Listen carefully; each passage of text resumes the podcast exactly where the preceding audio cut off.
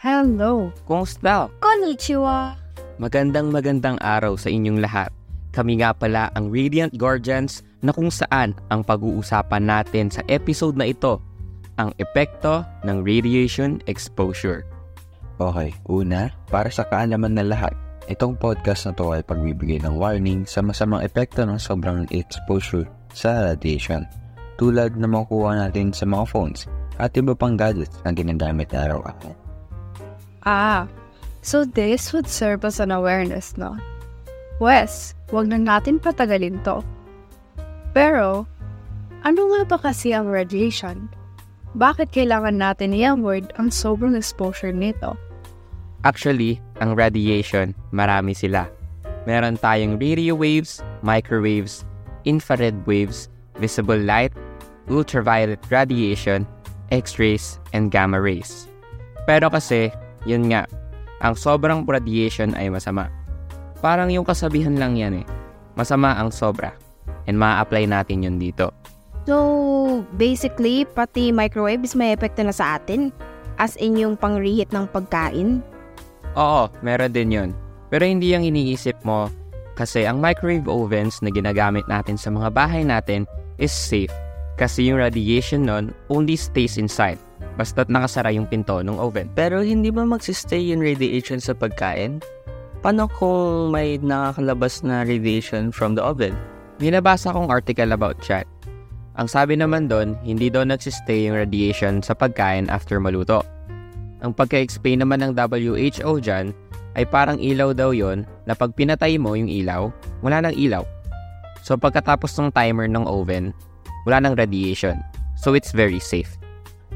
At yun, may nabasa din ako na hindi daw maaari mag-leak yung radiation galing dun sa oven. Pero kung meron man, very minimal lang and hindi naman siya ganon kadelikado. Pero nga, rarely lang mangyari yun. Pero sabi, if ever man na mangyari yun, since hindi naman natin nakikita ang electromagnetic waves, para sure siguro lumayo na lang tayo from the oven. At para mas safe din. And mas mabuting ipacheck or ipaayos para hindi na yung sira. Ah, so may effects din pala ang microwaves. Kala ko wala kasi pang reheat lang siya ng mga pagkain natin eh. Pero teka lang, di ba meron din radiation from phones, laptops, and desktops? Oo, meron syempre. Sobrang relevant yan lalo na sa panahon ngayon na sobrang bilis mag-revolve ng technology. May nabasa din akong komentaryo tungkol dito eh. Galing to kay Dr. Leonard Hardell na isang oncologist. Basically, a cancer doctor. Sabi niya na yung mga bata daw and yung mga adults na mga naunang generations, eh hindi naman daw exposed sa ganitong radiation. So, basically, ngayon lang din talaga na-expose ang mga tao sa radiation galing sa mga phones, laptops at other gadgets. Grabe pala, no? Oo, grabe nga talaga. And, ang sabi niya pa na ang radio frequency daw na nanggagaling sa mga cellphones natin ay ang tinatarget daw nun is the brain. Then, nagkakaroon ng scientific evaluation noong 2011 na may risk daw ito ng brain tumor. Sabi ng International Agency for Research on Cancer sa World Health Organization. Wow, grabe. So, ang excessive exposure to radiation could cause brain tumor? Grabe nga. Oo nga eh. Grabe talaga. Pero with that being said, may mga paraan naman kung paano may iwasan or mababawasan natin ang sobrang paggamit ng cellphones. Actually, maraming paraan. Pero kasi sa panahon ngayon na ang technology ang isa sa mga bagay na hindi may iwasan. Hindi naman kasi problema ang technology. Ang problema lang yung sobrang paggamit nito. Oo, oh, yun nga. Kaya ang una sa listahan kung paano mababawasan ang masyadong exposure sa radiation ay disiplina. Oo, disiplina lang naman talaga eh. Tsaka, alam niyo ba yung cellphone addiction? Sobrang daming risks nun. Hindi lang excessive radiation, kala nyo ba? Risks include yung pag-suffer from anxiety, living with depression, having low self-esteem, and ang pagiging introvert sa social gatherings. So, imagine too much time on our phones. Di lang radiation na masama, kung hindi pati behavior is naaapektuhan. Actually, I agree with you na discipline ang most important para mabawasan yung screen time natin. Marami pang ways, like find or do what you love, like hobbies. Go out for an exercise para ma-disconnect ka sa internet. pero reconnect with nature and health. Oh, grabe, gumaganon. Pero I get your point kasi life is short. So, we should be enjoying it and not destroy ourselves na nasa phones and computers all day, di ba? Buong araw nakaupo sa likod nun. Tsaka nasa decision making din yan ng tao eh. Kung gusto talaga ng changes or like ma-improve yung sarili nila, he or she will have discipline. Gets ko naman na may pros ang paggamit ng devices natin eh. Pero syempre, lahat ng bagay may cons.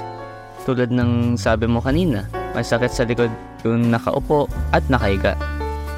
As a person na may scolio, I agree. Kaya minsan gumagala din ako mag-isa. Speaking of gala, syempre di ba lumalabas tayo? So may araw. So may ultraviolet rays. Do you guys wear sunscreen? Kasi very important yon. I mean, yeah, sun provides vitamins, pero kasi the UV rays are very dangerous. Lalo na't napakatirik ng araw dito sa Pilipinas. Oo, ang dami din bad effects ng UV radiation sa tao lalo na pag hindi tayo protected. Hindi lang sunburn ang maaari nating makuha. Pwede na din ang premature aging, skin damage at skin cancer. Eh, sino pwede pa explain? Para mas maintindihan ng mga listeners natin. Tsaka medyo napapuzzle pa ako eh. Like, ano yung premature aging? Anong skin cancer?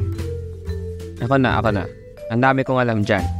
Actually, nabasa ko lang to from a website from US about sun safety and effects of UV radiation. Marami akong nabasa, pero konti lang muna yung share ko. Okay, going back, yung premature aging is kung saan yung balat natin ay parang nadadamage, tas nangungulubot agad. Pero unavoidable daw ito kasi it's a normal part of growing. Ah, okay. So, ano naman ang skin cancer? So, galing lang din to dun sa nabasa kong website from EPA or Environmental Protection Agency. It's the official government website of the United States. Anyways, there are two kinds. There's melanoma and non-melanoma. Yung melanoma, it's the most serious form of skin cancer. And it's the most common cancers among adolescents ranging 15 years old and 29 years old. What? So, very common sa ating mga teenagers? O ayan, makinig na tayo to avoid this cancer guys. UV exposure and sunburns, particularly during childhood, are risk factors for this disease. Pero not all melanomas are exclusively sun-related. Other possible influences include genetic factors and immune system deficiency. Immune system deficiencies? Epekto din yun ng sobrang exposure to UV rays? Oo, pero explain ko mamaya. Moving on sa non-melanomas. Yun daw yung less deadly than melanomas, pero pag hindi naagapan agad, pwedeng kumalat and maaaring mag-cause pa ng mas malalang health problems. Itong non-melanomas, may two types pa to. Merong basal cell and squamous cell carcinomas. Yung basal cell, yun yung pinaka-common na uri ng skin cancer tumor. They usually appear small sa batok at sa ulo. And yung squamous cell carcinomas naman, they appear scaly na parang sugat, red nodules parang pimples, and pwede siya lang lumaki at kumalat sa ibang parts ng katawan. May iwasan naman niyang mga yan, di ba? Like wearing sunscreen or using an umbrella kapag nasa labas. Oo naman, pero much better siguro na iwasan na lang natin lumabas, lalo na pag tag-init at tirik ang araw. Ah, so ano naman yung kinalaman ng immune system deficiencies? So ito na nga, from the same website pa rin to ah. Scientists discovered that overexposure to UV radiation may suppress the proper functioning of the immune system. For example, yung balat kasi natin, gumagawa yan ng barriers against invaders like cancers and infections. Pero overexposure to UV radiation, mapapahina niya yung barrier na yon so mababawasan yung ability ng balat natin to protect us from those invaders. So basically, kailangan talaga natin protektahan sarili natin, not just from phone radiation, but also to the UV rays of the sun. Yes, yes, yes. Pero sabi kanina, pwede yung sunscreen and yung paggamit ng payong pag nasa labas, right? Oo, kasi sabi naman need mo protect yung balat eh. So yung pagsusuot ng mga damit na magko-cover talaga sa balat natin. And wearing sunglasses is makakatulong. Kasi may effects din yun sa mata natin. Pwede rin hats. Maraming ways eh, pero to sum it up, too much exposure to these things could lead to serious health problems. Ah, so may disadvantages din pala ang mga gadgets natin, no? Hindi lang sa katawan kundi sa mental health natin. Kaya we need to have discipline to disconnect to the internet and reconnect with our family. Oo nga eh. Pero syempre, hindi naman talaga natin may iwasan gumamit ng gadgets lalo na sa panahon ngayon na napapadali nito ang mga buhay natin. Kailangan lang natin mag-ingat para hindi mangyari yung mga na-discuss earlier. Pero hindi lang radiation from gadgets, no? Meron din na nakukuha from working facilities like medical, industrial, and other radiation facilities. Pero syempre, may mga regulation tungkol dyan ang Pilipinas galing sa Philippine Nuclear Research Institute or PNRI na nag-ooperate sa ilalim ng Department of Science and Technology o DOST.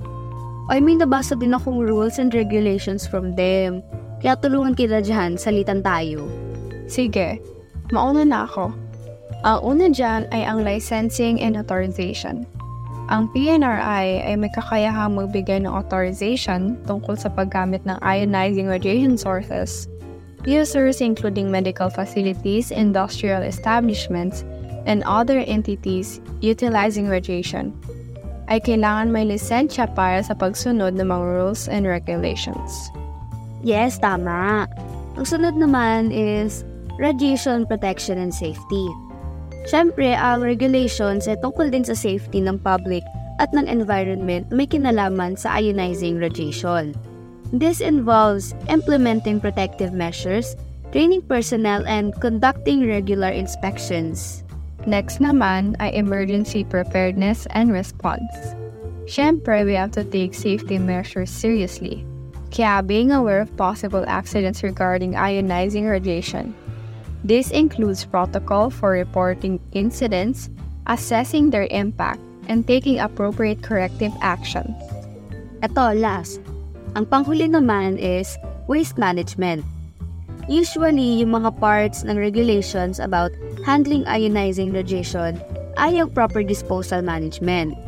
This includes requirements for the packaging, storage, and disposal of radioactive materials kailangan sundin itong rules na to to prevent environmental contamination. Grabe naman. There's so many rules pala to keep our workers safe from radiation, no? It starts from licenses to waste management. Oo nga eh. Buti nga na nag-set ng gantong regulation ng PNRI under DOST to really keep workers but not just them, but us in the environment. So salute to you guys. At yun na nga, may mga Republic Act din tayo at administrative orders to address radiation exposure and ensure public health and safety. At una na nga dyan ang Republic Act No. 9711, Food and Drug Administration Act of 2009. This law establishes the Food and Drug Administration and empowers it to regulate at monitor ang mga paggamit ng mga radiation-emitting devices tulad ng mga medical equipment and electronic products para makisagurado sa effectivity nito. Tama ka dyan. Sunod naman yung Administrative Order number 2013-0031, Radiation Protection Act of 2013. This law aims to ensure the protection of individuals from the harmful effects of radiation. It outlines the safety standards and regulations para sa paggamit ng mga radiation-emitting devices and sources tulad ng medical facilities, industrial establishments, and educational institutions. So ito na guys, last na to. Administrative Order number 2022-0022. Revised rules and regulations on X-ray facilities and other source of radiation. Inilabas to ng Department of Health. Ang administrative order na to ay nagbibigay ng specific regulations ukol sa paggamit ng X-ray facilities and other resources of radiation. Sa dami ng nalaman natin ngayon, like super information overload na ngayon ng utak ko. Pero, ano yung pinakatumatak sa inyo about our topic? Ako siguro yung mga regulations set to keep us safe talaga. Kasi nakikita mo na may care sa atin yung government eh. Alam kong konti pa lang yung mga na-share na regulations and laws, pero makakasure ka talaga na very safe talaga tayo. Alam mo, I definitely agree, pero Siyempre, yung mga possible risk ng excessive exposure to radiation. Sa ating mga gadgets kasi sa panahon ngayon, araw-araw nating hawak yung mga phones natin eh. Pero yun nga, kahit na ganon and with all the information stated earlier, sobrang kailangan natin yun i-take note for our safety na din. Uy, actually I agree, pero syempre may radiation din sa sun. Biruin mo, possible pala magka-cancer pag hindi ka protected from the sun's UV rays. So keep safe guys, take note nyo yung mga na-share kanina. Uy, totoo. Kaya ang masasabi ko na lang siguro ngayon is, prevention is better than cure. Uy, gumaganon. Pero yun na we have to be safe and aware of all the things that surrounds us. Yon. So mga chong, na ba magtatapos ang ating episode for today? Oo, siguro. Pero to summarize all of the things of today's episode, we tackled about radiation exposure in gadgets, sun, and even the ionizing radiation.